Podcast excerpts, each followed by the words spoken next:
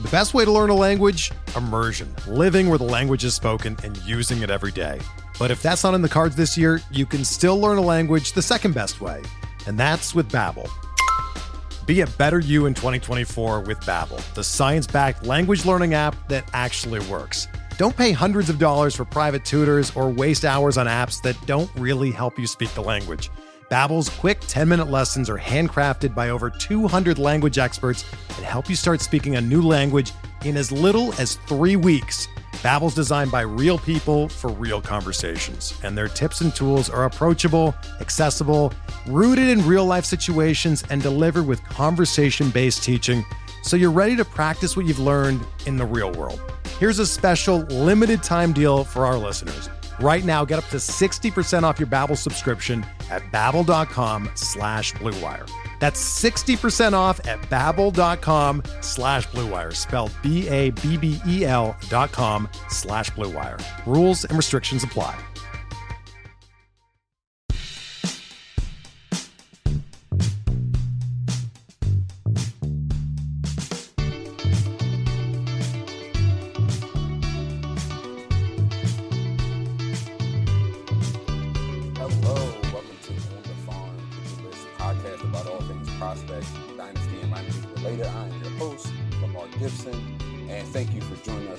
Once again for another episode. Baseball is back; it's official. I have spring training on my screen right now, looking at the Twins versus the Red Sox first spring training game of the season. Uh, some general housekeeping. I want to thank everyone who's listened to any and all of our episodes in the new season. I really appreciate it please leave your likes, your reviews, your ratings if at all possible. Reach out to me on Twitter, email me if you want to give feedback or if you want to keep the conversation going about a particular episode. Um, with that being said, I do want to apologize for my audio in last week's episode. I know it was suboptimal to say the least, uh, but hopefully that was a one off issue. I think I, I figured out what was going on there, and hopefully we won't have those issues anymore. Now that we have that out of the way, let's get to today's episode. We are joined by Pitcher List Dynasty team writer Nate Handy to talk about his prospect pitcher list and review series. Nate, how's it going? Hey, not too bad. Uh, just surviving some elements here. Got a lot of snow, so I spent a lot of my day removing that. Uh, but thanks for having me. I've been looking forward to having. Uh, I, needed a little pitcher conversation in my life, so thanks. Absolutely, uh, definitely happy to have you on. I know you and I have been talking off mic about when we're going to get you on. Just a matter of making sure the schedules align. So glad to have you on, especially right before we jump into the new season. Um, please keep all the snow up your way. Uh, it's been actually nice where I am in the south, so we want to keep it that way. But as we always do on the show, I, I want to turn it over to you first and foremost, so that you can explain what we're talking about with with your pitcher list and review series. What motivated you to write this series of articles, and then I have some follow ups as well. But kind of explain to the audience if they haven't read this series yet, what the series is, and kind of what what got you started on writing it. Yeah. So what I did was really watch a lot of innings. Um, probably started, you know, beginning of the minor league season last year. I just I really wanted to get into some things that are harder to evaluate than numbers.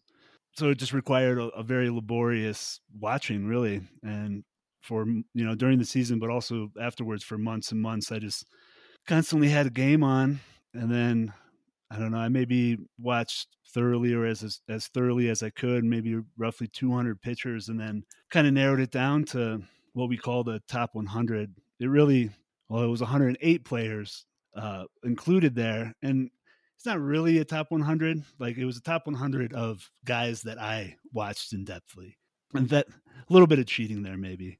Um, but why I wanted to to do this was kind of several components to it. But one part of it was Joey Estes, really, the prospect for now the A's. I did a piece early in the season where I, I binge watched like, I don't know, his first six or seven starts of the season.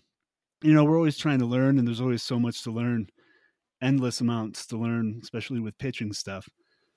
Um, and I really just kind of fell in love with with him as a pitcher, but more so just watching a young pitcher binge watching like that and seeing progression and things that he was doing from start to start and how that was kind of going. And, and it really kind of got me hooked on lining up six or seven starts of a guy in a row and just plowing through them. So that played into it. And then more so, I had two dynasty leagues uh, in which I very much want to win. And, you know, forever, like, you know, it's a very popular philosophy to maybe not invest too much in prospect pitchers. And I very much, you know, subscribed to that for a long time. I didn't spend a lot of first year player draft capital on them. I'd trade for them, get the cheap guys. Um, and maybe I just wasn't very good at it. I think I was for a while, but it just didn't have the sort of sustainability that I wanted. Uh, I just I fell short in pitching in both those leagues, and I just thought I could do better. Um, pair that with I don't know some newfound thinking that I have about pitching and how to evaluate guys or value guys. I wanted to watch more and get into the things like pitch execution, development of a guy, stuff that you can't really get off of a stat sheet so well. And then, you know, this this was after the fact, but I, I read a book called uh, "The History of Baseball in Ten Pitches" by uh, Tyler Ke- Kepner, and it really kind of reinforced a lot of beliefs or things that I was thinking about. You know, we if you think about what a successful pitcher, major league pitcher might be, to generically speak about it, there's kind of two ends of the spectrum, right? You got one guy, one end eh, are, are pitchers that are just just blessed with ungodly stuff. Don't necessarily have to be that precise with it, gets guys out. On the other end of the spectrum, you have guys that just put the ball where they want to at an extremely high rate. And if you get the combination of both, then you get like, you know, the DeGroms and the the Holy Grails. And I, I kind of feel like, felt like, if you read like a, you know, a scouting report or you ask anybody be, about a pitcher, usually the first thing that comes out of their mouth or is written is a pitch and a number, right? Fastball with a grade or a fastball with a velocity. And I really wanted to get into the to the more gray stuff the hairier stuff. And I know it's it's hard to write about. It's hard to speak about. There aren't, there aren't ways to quantify some things. Um, but I wanted to get into the crafter side. You know, is this guy a pitcher? Is he learning his art form, or is it a guy you know with just tons of good stuff, but working on that on that other part of the spectrum? So that was kind of kind of where I was coming from. Okay. So with that being said, you know, I know in the in the introduction that you have to the series, you talk about ten stat, right? I made a joke in my home league about uh, changing that to uh, Apple Rupo. All pitching prospects are relievers until proven otherwise, right? But it, it's the same idea, right? Like you said, the thought process of, hey, it's always nice to see these young arms throwing, you know, triple digits or throwing something nasty, but between injuries, between how difficult it is, between the non-linear movement. Don't waste your time. Look at investing in hitters. And then as those guys actually mature, then you can go, you might have to pay a little bit more. But then in Dynasty, you can go and pick those guys up. So I found it really interesting that you were kind of you were kind of zigging where a lot of people was zagging. You're kind of like, well, hold on, let's drill down. And there there might be something where we can actually try to identify some guys early. Sure. And I like the fact, and I want to get into your rules that you have. I like the fact that you called out. It's not so much trying to predict the future; it's looking at the present. I'm, I'm paraphrasing exactly how you put it, but it's looking at the present and trying to figure out kind of how that fits into a possible future. So uh, that's what kind of motivated me to to dig into your series to have you on. And speaking of those rules for for people that haven't again got the chance to read the series, definitely go do so. But you have 11 rules that you established for kind of evaluation what right. um why did you come up with those rules? Why did you want to share those rules with the reader in the series? Kind of talk to me about that as well. Yeah um just to back up on something you said for briefly uh you know i think i think my hypothesis anyways is that i think we at, at least for me but i think as a whole too i think we can just be better at evaluating pitchers for dynasty purposes. Like if you if you go back and we and we say I say that a year after Mackenzie Gore, who was you know consensus number one guy, Um, I mean, basically flopped, right?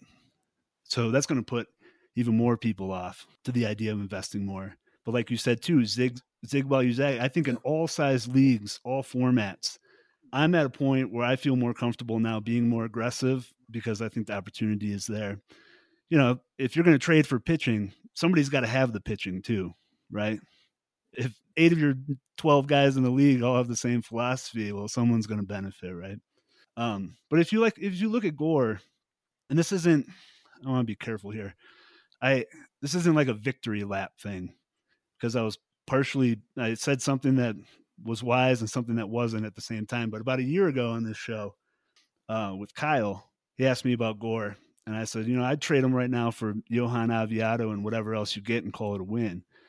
And part of that is because you saw a guy, I saw a guy who was not consistently executing pitches.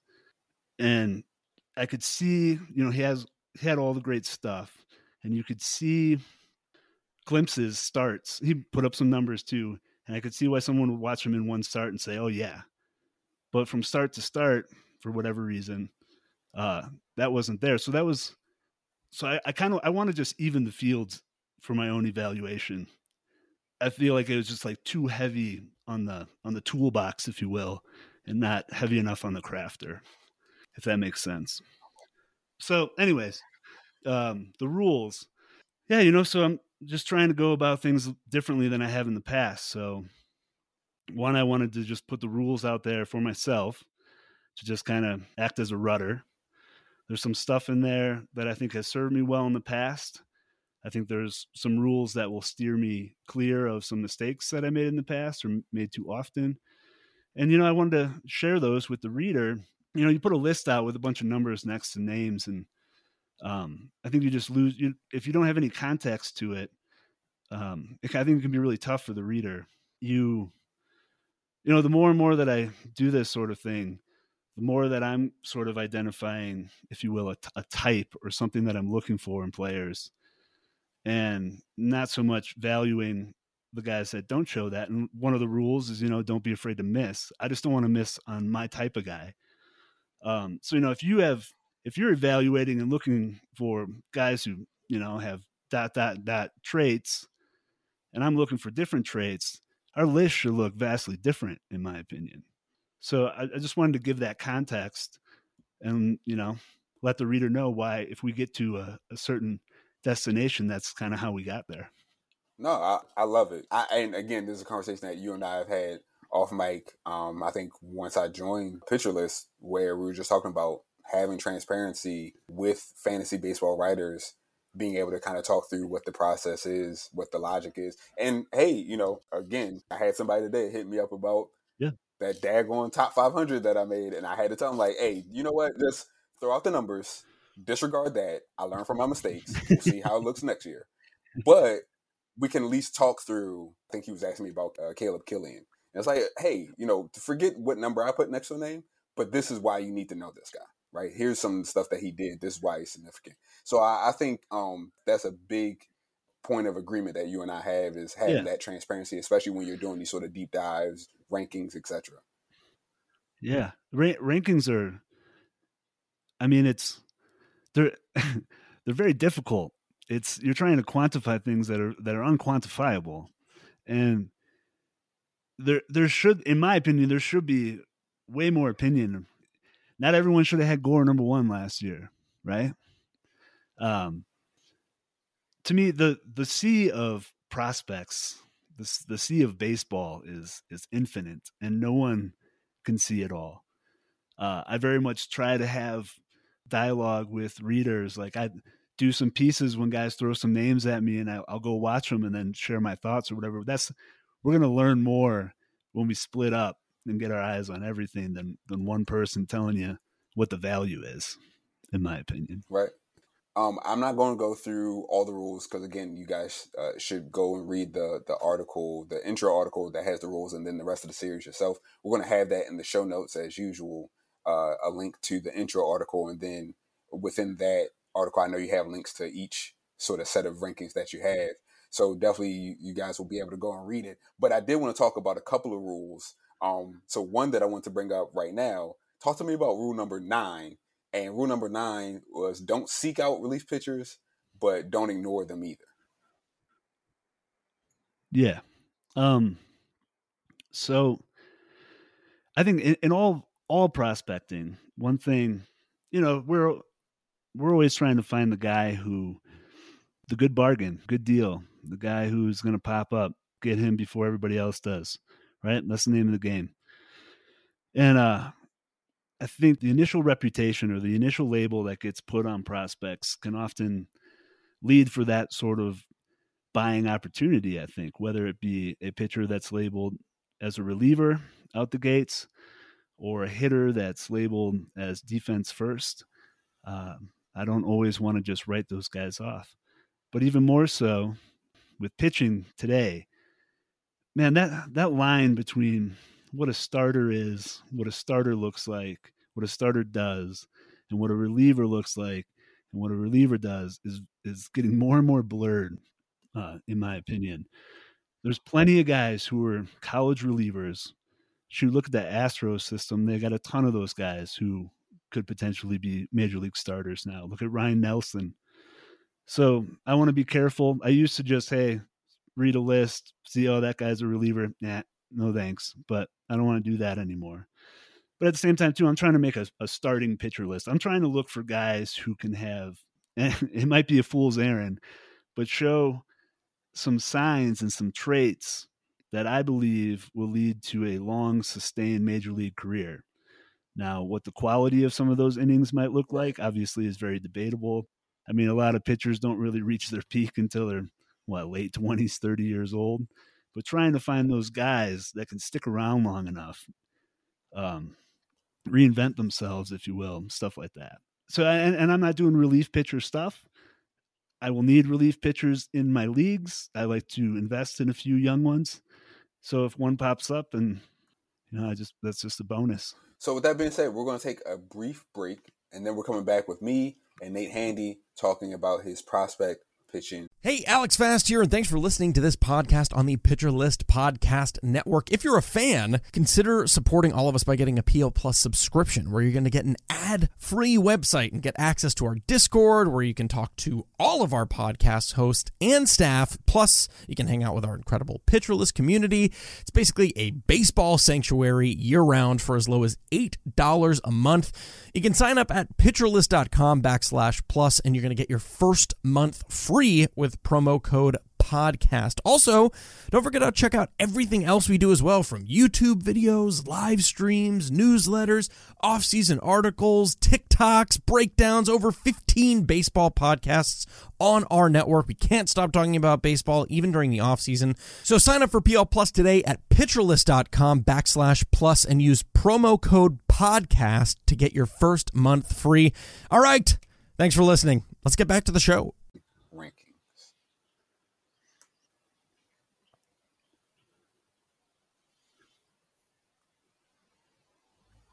All right, and we're back. So we're talking to Pitcher List's own Nate Handy about his top 100 prospect pitcher rankings. Uh, so I wanted to go through these rankings with you. So normally when we have somebody on to kind of talk through the pieces, uh, we go kind of bit by bit. Again, it's, it's 108 guys total. We're not going to go through each and every one. And you did a really thorough job of breaking them down anyway in your piece. So it's not just names with numbers next to them, guys. Like he, Nate did a really excellent job with some video, some gifs included, so you can see what these pictures look like. So it's very comprehensive. What I did want to do is talk to you about some select pictures that you included and just talk to you about, you know, maybe some guys that you might be targeting in trades uh, waiver ads, some players that you might be looking to avoid, even though you have them on the ranking. Maybe they're not, like you said, they're not kind of fitting your guy, your criteria, the pictures that you're looking for, and some guys that you might foresee rising over the course of the upcoming season and we're going to go in order. So we're going to start from kind of lowest number and work our way up to the highest number. The first guy I wanted to highlight was number 96 on your list. That's Tobias Myers of the Cleveland Guardians. In your write up, you point out that Myers uh, kind of walks a fine line to get his results. What do you think Myers needs to show you with his new club? So obviously he he just joined the Guardians, um, kind of middle late to last year, coming from the Tampa Bay Rays organization what does Myers need to show you with that new club to increase his margin for error, so he's not kind of walking that that tightrope so much. Yeah. Um. So he was a guy who, you know, he definitely got some attention this year, rightfully so. Um, I would say also too, like on the uh, pitch analysis side of things, I believe he is a guy who has a fastball with the inverted vertical break that people are looking for. So that's the fastball that he can play up in the zone that will miss bats high, and that's you know it's very much in vogue these days. And he has that most most definitely. Um, but I don't know when he didn't locate it well. it got hit very hard, and he wasn't the greatest at locating it all the time. His secondaries, I think, are I don't know, not super exciting, That's super well controlled, not super utilized. I mean, and don't get me wrong, there's moments for sure, and he put up some numbers. But I, I also found it quite interesting that the Rays, as they usually do, have a 40 man roster crunch, especially with pitchers, and they decided to go with the guy Tommy Romero over over him, and I thought that kind of spoke some volumes because he Romero is even a, he's more of an enigma to me. I don't really know what to do with him in terms of dynasty evaluation, where to put him, what his career might look like. I mean, you're talking about a guy who's got what a 90 91 mile per hour fastball and it might have been the most effective pitch in all minor league baseball but he doesn't really spot it that well and doesn't really have much else so i guess i would just say from what i want to see from myers um, i know it's going to be generic and lame but just better better pitch execution using that weapon more efficiently not putting it over the plate you know and that's that's essentially probably the name of the game for pretty much everybody but you know it's interesting i was listening to uh, uh, Jeff Ponce has a new um, podcast out called the 90th percentile.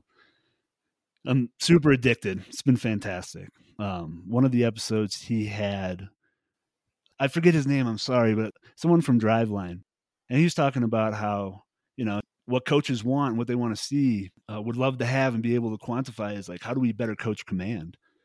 There aren't really super great ways to do it, and he was speaking about how you know, he's never really seen a guy with 30 grade command go to 50 or 60. They can make improvements, but it almost feels like guys got it or they don't sort of thing. So I don't know. I don't know if he's a guy who has that. And that's not really what I'm seeking out or looking for um, when I'm valuing guys for my dynasty teams. So I, will tell the truth, like I always try to do, I, and be honest. I have Myers, um, and I sought him out, and yeah. I added him uh, on my dynasty yeah. team. So obviously, I'm kind of more invested than, than normal. No, I don't want to make it sound like I don't think like if you're a fan of him or you're invested in with him, like you have good reason to. I don't I don't dispute that whatsoever. So what I wanted to bring up though is, you know, I've kind of talked here uh, on the show and then elsewhere about kind of lower profile pitchers that are on the the Clevelands, yeah.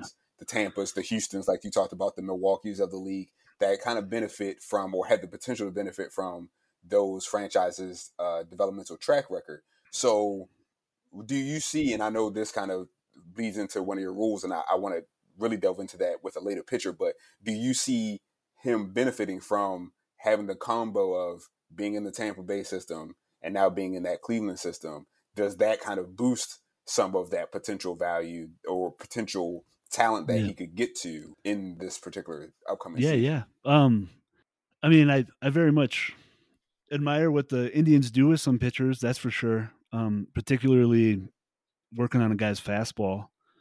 A guy that I happen to like from this last year's draft, Aaron, Aaron Davenport.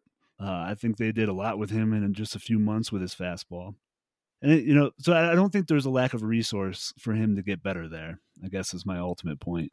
Um, but again, like I said, if I just to me, the biggest wart was more of a execution thing. And I don't know what what they'll do with him there.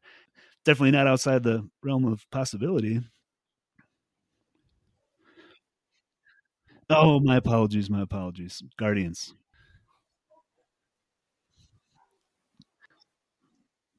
Yeah, sorry. I, sorry. I've been been a, I'm a lifelong White Sox fan. That's a hard one to to adjust to. I'm sorry. The, the folks are going to get at you at home because you're saying Indians instead of Guardians. That's okay. That's okay. I had to I had to tell myself in the first episode that I had to get used to saying Guardians. it's all good. Sure. Yeah.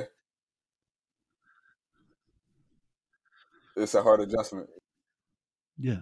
So no, I, I, I like the assessment of Myers, and um, again, like I said, I'm invested because I went out and got him, but I like seeing the other side, right? And I think it's important, especially talking to the audience, like you go out and you Yeah. get your guys. That's another sort of idiom that you hear, especially in Dynasty, right? Go and get your guys. But it's Yeah. still good to kind of go and have open eyes about what those those warts, like you said, those obstacles that they might be. Because when we're going to get our guys, we're always looking at that 90th percentile outcome, right? Of like, oh man, if this, this, and this all click, he's going to look like X.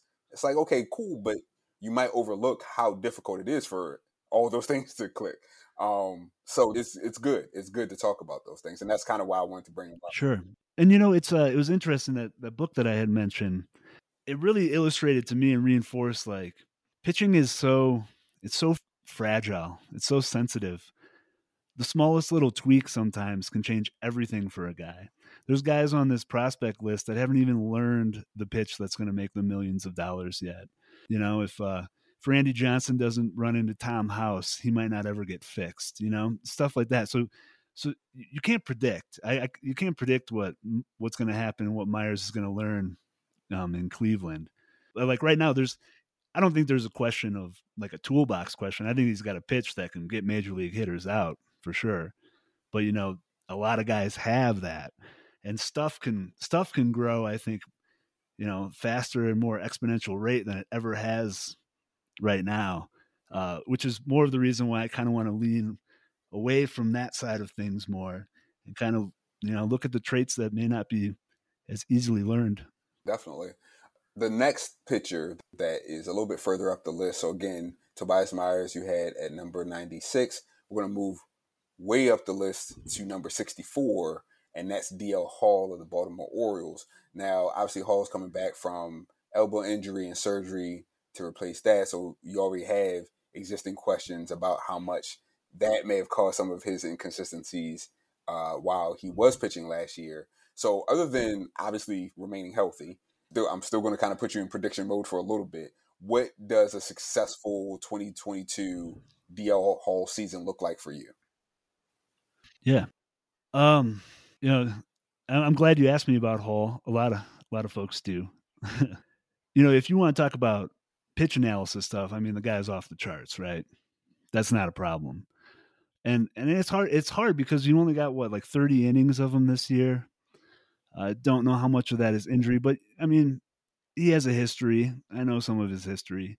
And i don't want to make the same mistake with the Hall types anymore i'd rather make the mistakes with the guys that i think can execute at a very high rate but maybe the stuff is questionable uh, maybe it's just a matter of time and i need to make more mistakes like that to recalibrate again but I just again hall great stuff where's he putting it? I don't know if he knows some of the time where it's going. And it's not like super egregious. I think he was, I don't know what what was he, fifty nine or sixty percent strikes on the season. Not that that's a you know super say all stat, but it's it's one of the few that I kind of was paying attention to as I was doing this. Uh, but again, I mean, he's got he's got great stuff. A lot of guys in the major leagues have great stuff.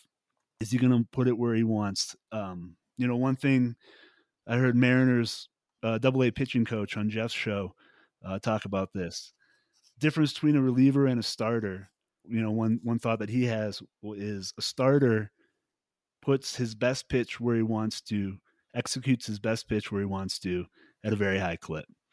So if that's the definition of a starter, DL Hall isn't showing that right now, in my opinion. Gotcha. That was actually the the episode of Jeff Show that I caught as well. I have.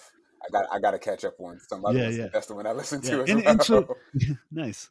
Well, and like to to maybe get back to a little bit what we were talking about in the beginning too. Um, I think for a long time, dynasty players, we, you know, for a long time it was like pipeline and BA, right?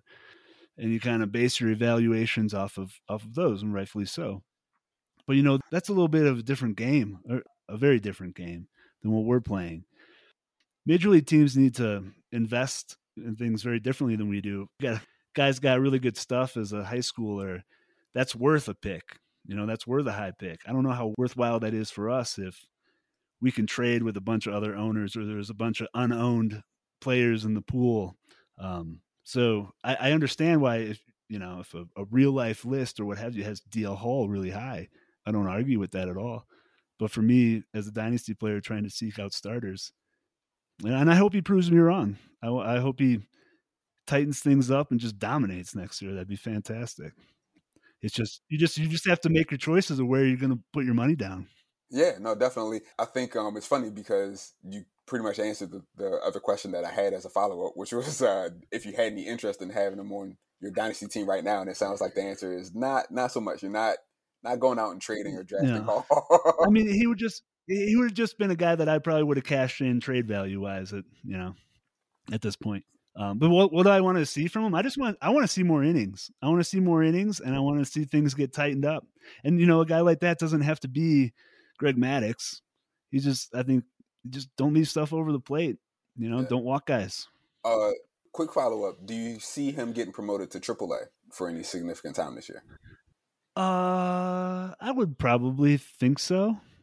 Um, I don't know if that's at the end of the year or for how long or what have you. But if you know if he if he's healthy, I, I think they'd probably get him up there. Um, especially especially maybe if he has a chance to work with Adley. I think that's something that they want to do. Yeah, it did seem like last year they were trying to, and I know that was a question with a lot of Orioles fans, like, why is Adley still at Double A? And then people start to think, oh, well, Grayson's here. Um, right. Hall was there for a little bit. Bradish was right. there before he jumped up. So it's like, oh, well, maybe they're trying to pair them together. And you saw a little bit more talk of how Adley handles the pitching staff. And it was like, okay, that kind of makes sense. So depending on what the Orioles do with with Adley to start this season, and obviously he has um, this arm injury now, uh, so we'll have to see how they play that. But yeah, I, I definitely could see them trying to pair Hall and Adley together because I think he Hall is kind of the last of that imminent rotation that they're trying to build in Baltimore to to kind of need some time because Grayson is is pretty yeah. much on track. Uh, Bradish is on track. Brnovich is on track. So I think Hall's the last one. Yeah, I think that's that sort of experience working together is way more valuable than Adley getting some more ABs at AAA, especially when I don't know. I don't know pitching between Double A and Triple A. I don't know how much different that is these days either, or at least last year.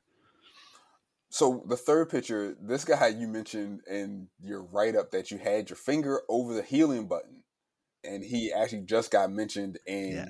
Uh, the 2022 breakout prospects list from Baseball America that just dropped today, I believe today or oh, yesterday. Oh, really? Yeah, he was just in there. And so I was like, oh, I gotta add him. When I'm doing the rundown, I was yeah. like, I gotta add him. This perfect timing. Uh, and, and, he shows up as number 47 on your list. That's Alec Marsh, of the Kansas City Royals. Uh-huh. So, first question is, with him being on the list, are we just are we full go pressing the helium button now? uh, I'm uh, not not yet, not yet. But so I I wrote about him early in the season too, and really I I kind of thought, all right, some things are going to happen here with him.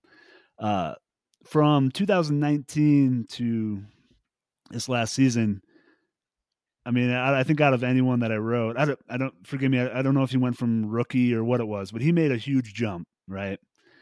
Just, just to start the season, and you could, you could see why. I mean, the arsenal was was very different. I've, I've followed Marsh a little bit, and I ha- totally have a bias for guys from Wisconsin, um, but I could see. I mean, the stuff got. I mean, across the board, I think every pitch was was drastically better from what I remember and he was just putting things together and sequencing some things and getting through lineups, you know, different ways, getting guys out different ways. He still, you know, I wouldn't call him like this huge execution machine, but uh, but I was ready. I was I was kind of buckled in to watch a season where I think you know could have could have very much blown up for him on on list. Same thing with Jonathan Bowlan too, but unfortunately they both kind of got hurt and didn't quite happen. So I just I want to see more innings. I want to see more of him at the upper levels and and see how consistent he can be with all this newfound stuff. You know, the amount of starts that he gave us wasn't really enough, in my opinion, to get an idea of that. So you mentioned Bowlan, and I want to kind of go through this. So obviously, Kansas City had over the past few years had some deep investment in pitching development. So you have, I'm going to run down the names of this kind of who mm-hmm. I could think of off the top of my head. You got Brady Singer, Daniel Lynch, Jackson Kowar, Jonathan Bowlan, uh, Asa Lacy, Ben Kudrna. Uh, I'll throw Carlos Hernandez sort of in the mix. I know he was more of a kind of more out of Yeah. nowhere guy last year, but he gave him some solid innings. So that's a lot of pitchers. I, I know Mhm. they're obviously in different states of development. Some are already in the majors for Zerpa too. Ah, Zer- I'm glad you mentioned uh, Angel uh, Zerpa. I'm a fan. Yeah, me Not too. many people know about him, but I'm a fan of him. Me too. So where do you see Marsh sliding in? That's that's a lot of pitchers. They're all in different states of development. Some guys are injured, some guys aren't. Where is he? Where is he kind of fit in? You know, I think I think a lot of those guys it hasn't really come along how they've wanted to. I mean, maybe Hernandez had major league su- success last year. I mean, lack of a better way of saying, it, I think the door is just wide open. He pitches well, he produces, he's going to get a spot. I don't think anyone's anyone's like really proven to to take the reins with with any of that. So yeah, I don't know.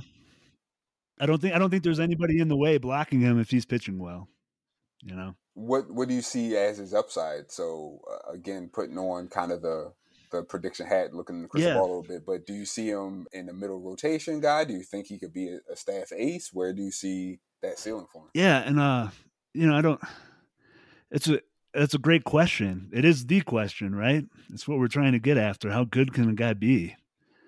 I don't know if I have great answers for that. Um, partly because, like what we talked about before, like, you know, what if he learns a new pitch at the major league level or something, whatever, right? Um, a little while back last year, I looked at some historical stuff, NFBC, uh, AP, uh, ADP data, and MLB draft stuff. And if you kind of like look back and historically, you look at like the top 10 fantasy pitchers or whatever, I don't know, half, maybe even more of them. At some point, we're kind of pegged as just like a back end rotation guy, uh, middle of the rotation guy. So I don't know. I don't. I don't like to really cap guys. I'm probably more likely to put a floor, if you will, on a guy. Uh, I don't know. Sky's the limit. I, he can throw. He can throw great pitches. Now, is he a guy that I think has the great execution?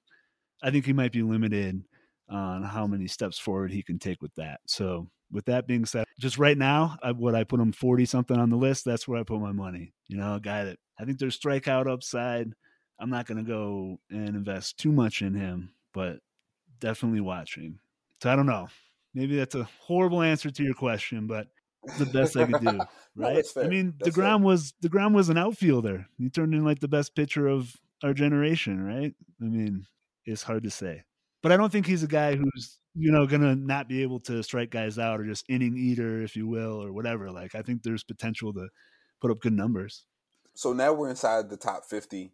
Uh, the next pitcher is now a Cincinnati Red, uh, formerly a Seattle Mariner, and that's Brandon Williamson coming in at number 22.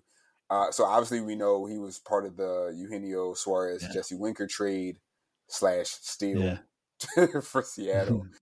But but before we even get into like breaking down Williamson, let me ask you this: Do you see the trade helping or hurting his value in the dynasty league? Uh, Williamson, that is. I mean, I think it's if nothing else, it's just from a humanity standpoint, like awesome. I think because he's going to be playing, he'll be with Lodolo, who is his college teammate, and, and I, th- I think they're friends. So that, I think that's awesome. More so, I mean, I, I don't have any problem with the Reds and the resources that they provide for pitchers. I think that's all fine and on the level. Um, so that regard, I don't I don't see any problems. Um, perhaps it might even be better in the sense that you have an organization now that definitely doesn't seem to be trying to win.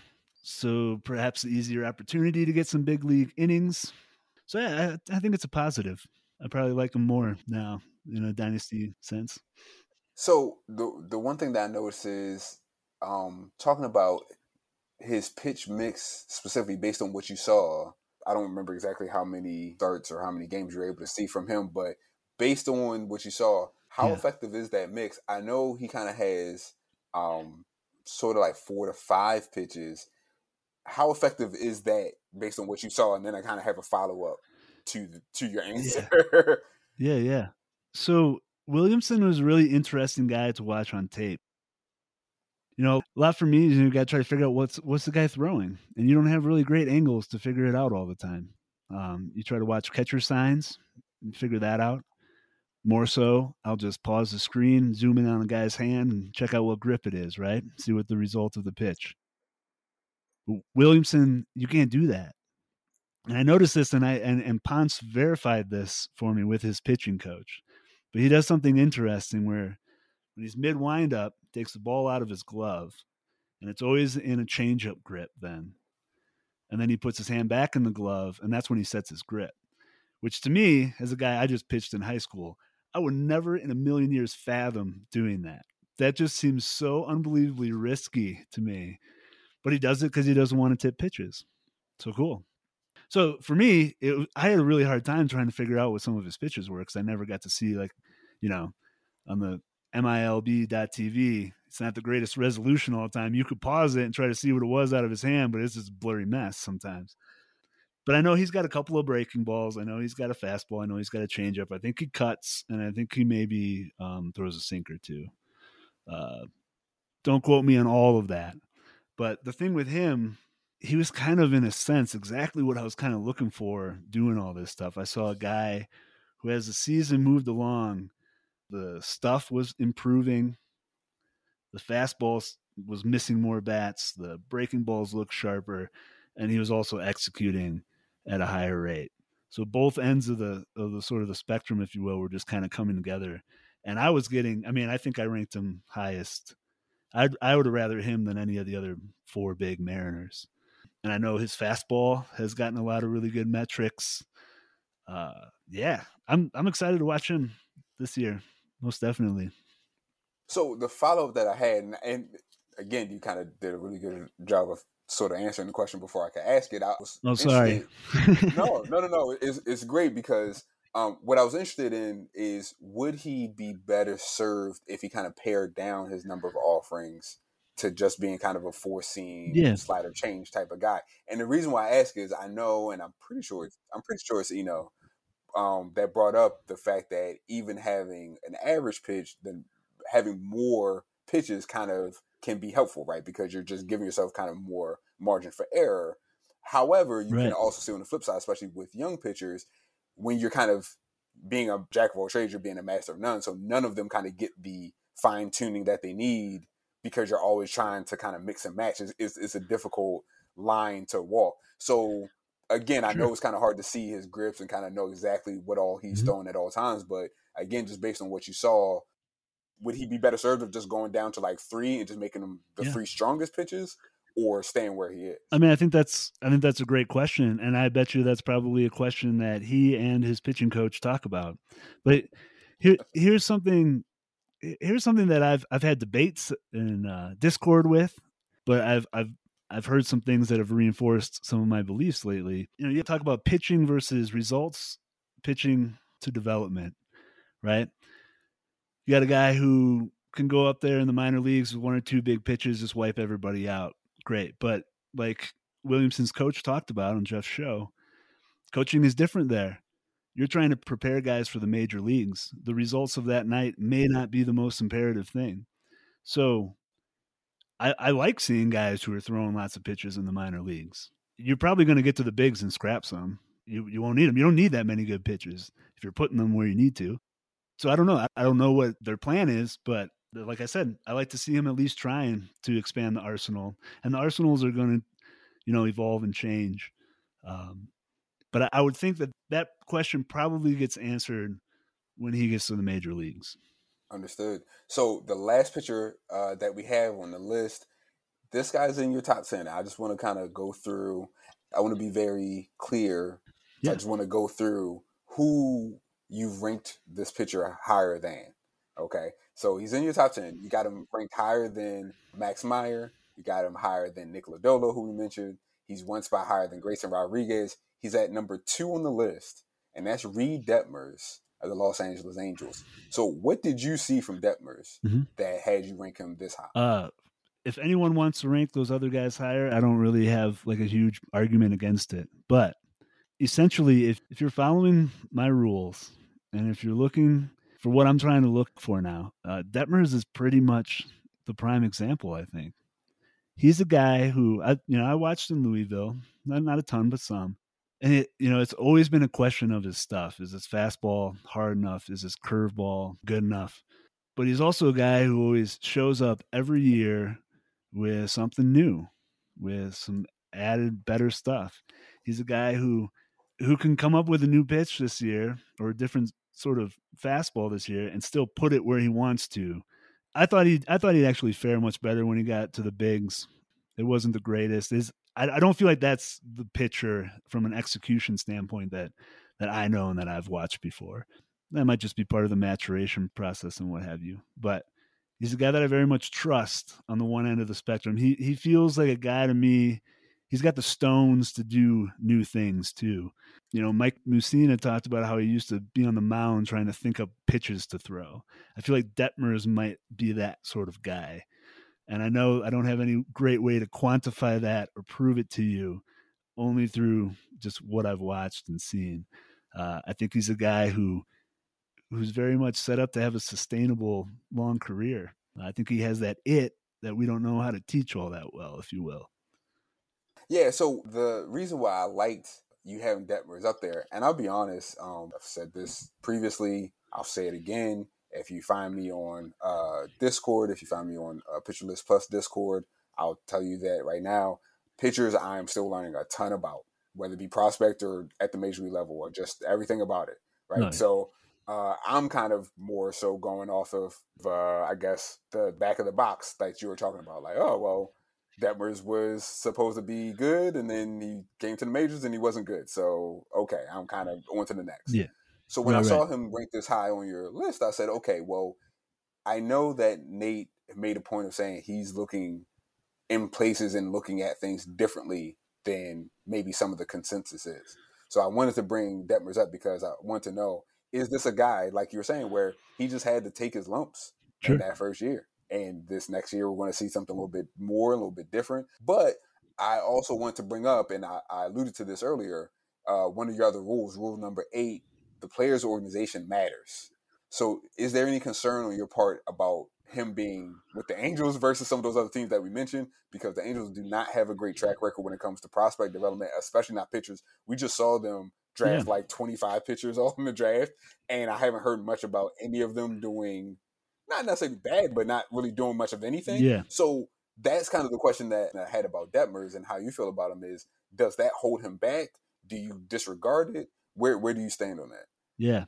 No, I mean that's a completely fair question. And yes, of course. But also too, look at Detmers. He was it didn't even take him a whole full pro season to get to the bigs. So it might be a little bit of a different circumstance where you know he's not going through the minors working on things so much or or they're just throwing him in the mix and you're going to figure it out here um, you know, I think they were wise to do it with a guy like him. I, th- you know, like I said before, I think he sort of has that acumen to do that, to figure out what works. You know, I think he can reinvent himself in, in some ways. Uh, and and every pitching prospect, I don't care who you are, even you know Shane Baz, who I love. I don't expect them to be good when they first hit the bigs. I just I'm not really I don't do like rookies in redraft, if you will and and that also makes it tricky. You know, in dynasty leagues, you have to have the roster space to have them and, and sustain that, if you will. Maybe take that one, but it's hard. Pitching is a craft, you know, and you're gonna you you probably have to learn a lot from major league pitchers when you get there to figure out how you can stick around. You got to place your bets where you're to put them, and I'll put a bet on Detmers. Sounds good. So before we head out, the last question I have for you Nate, and I appreciate you taking the time. Of course. Were there any pictures? And I know you said you looked at about 200. You covered uh, a little bit over 100. Was there anybody that you didn't get to? was there anybody that you didn't get a chance to really see or go in depth on that you wish that you did? Uh, well, you know, so I had some readers, you know, hit me up on Twitter or whatever it was. You know, hey, did you look at this guy? What have you? And I did a little bit of a follow up article uh, where uh, no, I didn't watch them and I went back and did. And some guys that um that that impressed me that probably would have you know been on the list somewhere. Uh, one was Wikelman Gonzalez uh, with the Red Sox. You know, just kind of a, a, young guy who I don't know how many starts he got in low A. It wasn't very many. I think I watched the two or three that there was. Um, but you could see why you'd be excited. You got a 19 year old kid or whatever it was with definitely has stuff, and he wasn't like some erratic all over the place guy so I'm excited to watch him. Um, what's it? Uh, uh, Ruvo Rangel, is that right? Of the Braves. I don't know if I watched him at all this year. Yet I was watching a lot of his teammates. He just kind of totally slipped by me. Uh, but I watched his uh, championship series start in the minors, and I thought he was fantastic. Good stuff, and locating very well, just in control of every at bat. I think he went like five no hit or something that outing. Um, so yeah, those two guys kind of stick out of people that you know told me to go watch them. So what's next for you? I said that was one last question, but I guess I lied. Uh, what the the last question? That's the okay. last question I had, I really will have is, uh, what's next for you with this series? Are you going to are you planning on doing something mid season? Are you doing something end of year? Yeah. What's kind of the the next step? Yeah, no. So uh, you know, obviously I did this you know big off season project and put this together and cut up all the videos and made the rank, but to me this was just kind of the off season thing. To me, the real meat of it is going to be in season um, when I try to really watch as many uh, minor league pitching starts outings as I possibly can, hoping to do like two or three a day, and really just kind of report, just kind of watch and and give readers, you know, some perspective on what I'm seeing. Kind of have some different tiers of guys that I'll probably try to watch, you know, a few of every week or what have you, and just kind of get into that development stuff that we don't that is harder to pay attention to and more laborious. I mean, I'm no smart guy. I'm not like super connected into baseball. I think the one thing that I can offer is time. I have time to watch some of these guys and and you know maybe give some 411 to people who can't don't have that time Well, that's that's perfect.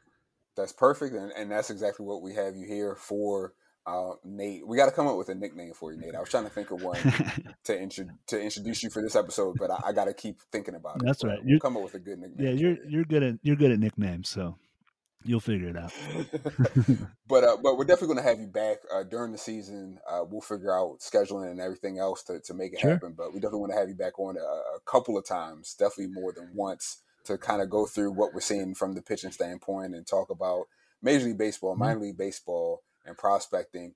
Um, anything to promote? Any other Yeah. articles you have coming out anytime soon?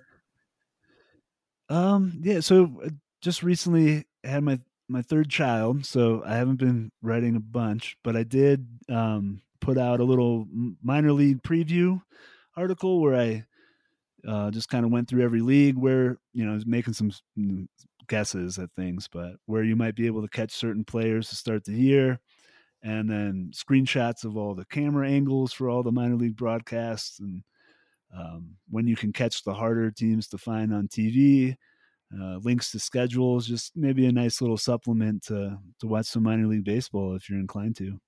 Yeah, no, I know you and I were talking about that particular article. I think it is super helpful if you're looking to uh, make the investment in uh, MILB.TV uh, this year. It's definitely Yeah. an article that you want to read. I know we were talking about camera angles and um, HD and some of the other stuff that is supposed to be coming. Is it going to happen? How is it going to look? Yeah, Um, but overall, I, I Yeah. think um, it's definitely good to read that article so you kind of know what to expect. Uh, bear, you know, base the baseline of what to expect. If there Yeah. are any improvements, then obviously that's even better. But you at least have a good idea Right. of what, of what to look for.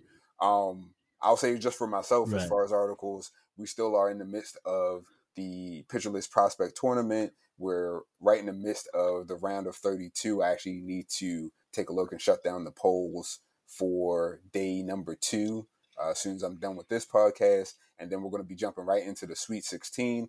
Uh, we had a crazy upset, Nick Pratto um, over George Valera. So that was a number 15 seed over a number two. Uh, that that that happened uh, at right at the end of uh, opening round. So some some great stuff, guys. Keep continuing to vote. Uh, if you want to have a conversation about uh, anything going on with that tournament, please hit me up. Lamar. Yeah, Twi- the Royals' Twitter presence is massive. Royal Is fans. what- In my that what that experience, any Okay. polls, okay, Royals always Okay. win. that's good to know. Good to know. I did I didn't know Yeah. because because we Yeah. we didn't do it as a Twitter poll because we did it as a poll in the articles. I didn't know if the uh, if the Twitter presences of certain teams and, and players would would uh, impact results Yeah, or not. But that's good to know. Yeah. Yeah. I mean, it probably the Royals can't possibly have that many fans. It's probably a few with some bots or something. That's coming from a White Sox fan there. Hey Lamar, can I ask you one rather Sure. question? Volpe or Yorke? Ooh. Ooh, and you're asking an Orioles fan, so my answer really is neither. uh, uh, you know what? I'm gonna, I'm gonna, I'm gonna follow your lead. I'm gonna zig where others are zagging. I'm gonna say Yorke. Yeah. I'm gonna say Yorke. I'm gonna say Yorke for the floor. I want to see it again from Volpe at a higher level Yes. this season. But Yorke's floor, I just feel like he Yeah. can just he can just sort of hit. You can just drop him in, and he can be a perfectly fine second baseman. Hitter- hitter's gonna 10 hit. He may not be a superstar, but yeah, he's just gonna Yeah. hit. Uh, right. So yeah, uh, whatever. Yan- Yankees fan will be mad at me. Whatever. right. but with that being said, uh, again, we're to have a link in the show notes to both uh, Nate's MILB.TV preview article, so you can read that, and uh, obviously going to have a link to his um, his intro page to his series about his prospect pitcher rankings, so you can read all about that. As always, I want to remind listeners that you can find this podcast and all of our Pitcher List pods on the Pitcher List Network podcast page. You have on the list uh, with Austin and Miles. You have Hacks and Jacks, hosted by Joe Gallina and Scott Chu. And now that we're ha- we're having a full season, opening day is three weeks away. You need to be listening to On the Wire with host Adam Howe and Kevin Hasting every Sunday for insights into how to win your bids and improve your rosters throughout the season. They're all available in the podcast section of Pitcher List for you to find, listen, and subscribe. You can find me on Twitter at Inside Fastball, capital I, capital F. Where can they find you on Twitter? At pitching specs. Perfect. With that being said, Nate, thanks again for taking time to talk. You guys enjoy the rest of your day.